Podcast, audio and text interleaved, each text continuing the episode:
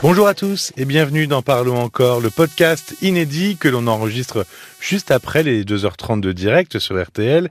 Je suis Paul Delair et pour m'accompagner pendant cette dizaine de minutes de Parlons encore, Caroline Dublanche. Bonsoir Caroline. Bonsoir Paul. Lorsqu'Anna a appris que sa fille rencontrait des difficultés à avoir un enfant, un sentiment a ressurgi en elle. Anna se sentait coupable vis-à-vis de sa fille d'avoir avorté près de 50 ans auparavant. Alors on s'est dit que ça semblait intéressant d'aborder le thème de l'avortement, d'autant que le 16 novembre dernier, il y, a, il y, a, 15 jours, les députés ont voté une proposition de loi visant à inscrire l'avortement dans la Constitution, Oui. ce qui est une avancée. Euh, mais pour en revenir à Anna, euh, elle ne regrettait rien, euh, rien du tout sa décision d'il y a une cinquantaine d'années, et tout s'était très bien passé à l'époque. Comment ça se fait que ça puisse remonter à la surface aujourd'hui? Alors, ça n'est pas remonté à la surface euh, à n'importe quel moment. C'est au moment où sa fille, euh, la fille d'Anna, avait du mal à concevoir un enfant et avait commencé un parcours euh, de PMA. Et là, on s'aperçoit, Anna l'évoquait, euh, qu'il y avait quelque chose de l'ordre d'une culpabilité inconsciente euh, qui n'avait pas pu être parlée au moment où elle aurait dû l'être et qui a ressurgi.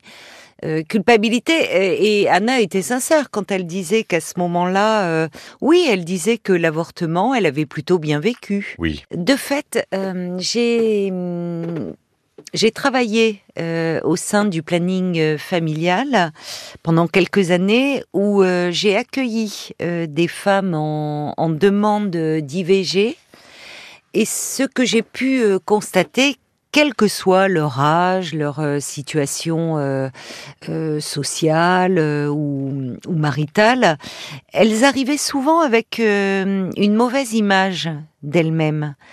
Parce que c'est hum, souvent un sentiment d'impuissance par rapport à cette grossesse euh, euh, qui n'était pas prévue.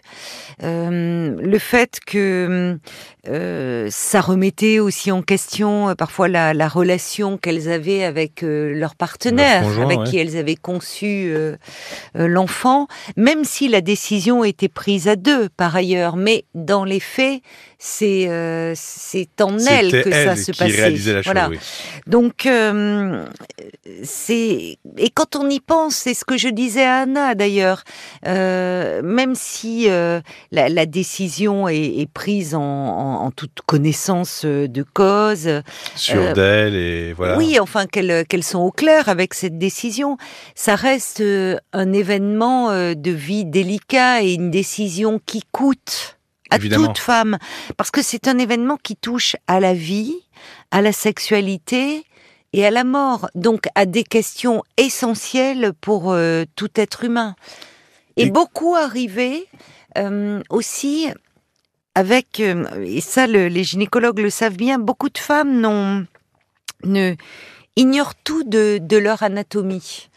Euh, Oui, finalement, l'éducation euh, sexuelle au sens euh, anatomique du terme, elle n'est pas forcément parfaite et, et, et les femmes connaissent Oui. pas tout de, de... Et oui, et pas seulement d'ailleurs l'éducation sexuelle, le- le- une ignorance de leur propre corps, ce qui donne lieu à, à beaucoup de fantasmes, souvent angoissants, autour de, de comment va se passer l'intervention euh, qui a lieu, euh, bah, rappelons-le, à un endroit du corps qui est tout sauf anodin puisqu'il s'agit du sexe. Oui, l'intimité, quoi. L'intimité. Donc là aussi, par rapport à la culpabilité euh, dont, parlait Anna, euh, ben, l'avortement, ça réveille toujours plus ou moins euh, une culpabilité inconsciente et souvent due aux interdits posés dans l'enfance à propos de la sexualité. Euh, parce que dans l'enfance, c'est le sexe est toujours euh, plus ou moins le lieu qu'il faut pas trop toucher et dont il ne faut rien savoir. Donc tout ça, ça peut se télescoper et ça explique que des femmes, même tout à fait euh, au clair avec leurs décisions, sont dans un, dans un sentiment un peu de, de détresse euh, intérieure. Donc j'imagine qu'à ce moment-là, le mieux, c'est d'être accompagné. Il y a des euh, plannings familiales qui sont faits pour Oui, oui, oui. Des centres de, de planification euh, familiale qui peuvent accompagner. Ça peut être le gynécologue hein, de la femme, mais là aussi, il faut s'assurer que le gynécologue va rester neutre et bienveillant et accompagner la femme et bien l'orienter et ne pas donner son euh, son point de vue. Et le le personnel médical a un rôle euh, essentiel à jouer.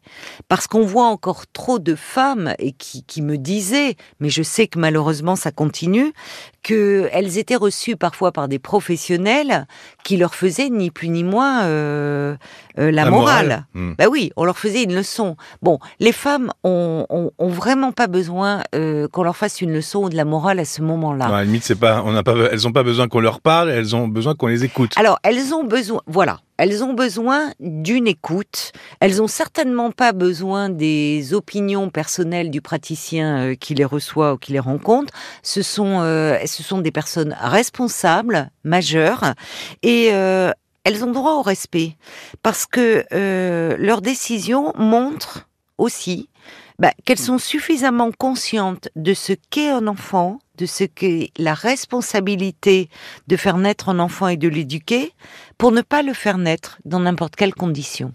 Oui, surtout que euh, j'imagine dans ces moments-là euh, qu'il y a déjà assez des opinions de la famille, euh, parfois du petit ami ou de l'ex-petit ami. Donc s'il y a moyen de trouver un endroit un peu un sanctuaire finalement, un endroit où on peut être un peu tranquille. Euh, c'est euh, dans ces institutions-là planning familial, euh, médecins, hôpitaux, euh, enfin. Oui, la majorité euh, des, des IVG ont, ont lieu à l'hôpital. Alors parfois, puisqu'il y a il y a l'IVG qui, qui peut être médicamenteuse, qui n'est possible que jusqu'à sept semaines de grossesse, hein, neuf semaines après le début des dernières règles. Qui est possible de faire chez son médecin voilà, généraliste. ça, ça peut se faire en, en cabinet, mais sinon majoritairement ça se passe à l'hôpital.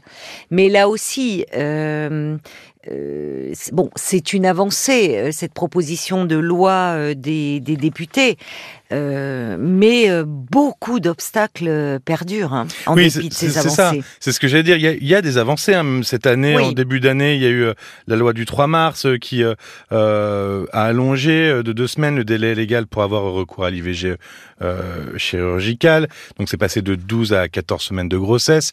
Mais concrètement, il y a encore des choses à améliorer dans l'accès à l'IVG. Tu parlais des praticiens qui euh, donnaient leur avis euh, alors qu'ils n'avaient pas forcément à le faire. ça existe. Ils n'avaient pas à le faire. C'est pas, pas tous le, cas, mais ça existe. Euh, Qu'est-ce qu'il y a d'autre aussi à améliorer concrètement pour l'accès à l'IVG ben, Il y a peu de professionnels qui pratiquent les IVG. Il faut malheureusement le dire comme ça. Le, le, maintien de ce droit, ça repose sur une poignée hein, de praticiens. J'ajouterai militants dont beaucoup vont se trouver à la retraite bientôt.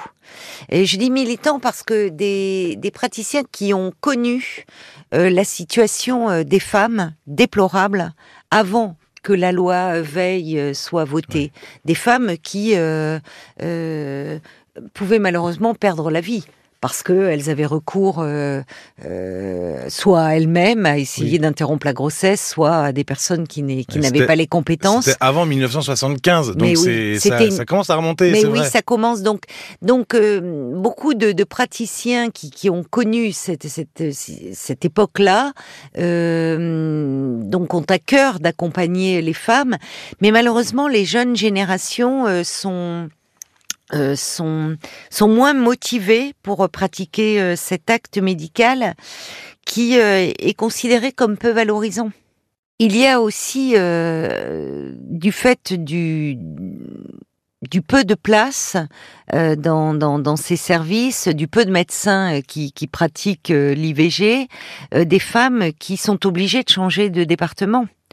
Euh, parce qu'elle ne trouve pas de place dans le dans le dans le service euh, proche de chez elle. parce qu'il y a trop d'attentes et... il y a trop d'attentes, voilà. Et du fait euh, des délais dont dont tu as parlé, hein, 14 semaines de grossesse, soit 16 semaines après le premier jour des dernières règles. Bon, il faut réagir très vite parce qu'il peut y avoir des délais d'attente. Vous appelez un service qui pratique les IVG, ils peuvent vous donner un mois d'attente voire un peu plus. Et ça peut être trop tard. Et ça peut être trop tard. Donc euh, des femmes sont soit obligées de changer de département, euh, soit euh, parfois obligées de partir à l'étranger parce qu'elles sont hors délai. Et comme toujours, ça pénalise toujours les femmes les plus défavorisées, euh, enfin d'un point de vue économique. Merci beaucoup Caroline. Avant de, de, se dire au revoir, je voulais vous donner le numéro vert du ministère de la Santé euh, à propos des, des, des, problèmes, des questions sur l'IVG ou sur les sexualités, sur la contraception. Il y a un numéro vert qui existe, c'est le 0800 08 11 11 0800 08 11 11. Il est gratuit, il est anonyme, c'est des professionnels qui vous répondent. Il est euh, disponible du lundi au samedi de 9h à 20h. En dehors de ces horaires, vous pouvez aller sur le site www.ivg.gouv.fr. C'est aussi le site du ministère de la Santé. Donc vous aurez euh, la possibilité de poser toutes les questions que vous voulez et euh, d'avoir toutes les réponses euh, possibles. Euh, ce soir, on a parlé avec Sophie qui a abordé le thème de, de, de la confiance en soi, de l'estime de soi. Toute petite, sa mère disait qu'elle était qu'elle était bête. Ça lui a collé à la peau pendant une longue partie de sa vie à Sophie. Sarah. Et on comprend pourquoi. Et oui, elle essayait de s'en sortir. Elle, elle va refaire des démarches avec un psychologue pour s'en sortir. Sarah, qui a une relation qui lui fait pas que du bien, elle est un peu trop tournée vers l'alcool, cette relation. Et puis euh, Annick, qui est venue nous donner des nouvelles du livre qu'elle a écrit à propos de son mari décédé euh, assez jeune de la maladie d'Alzheimer. Les témoignages sont disponibles à la réécoute sur les supports RTL, rtl.fr ou l'application RTL. Merci de votre écoute et à très vite. À très vite. Parlons encore. Le podcast.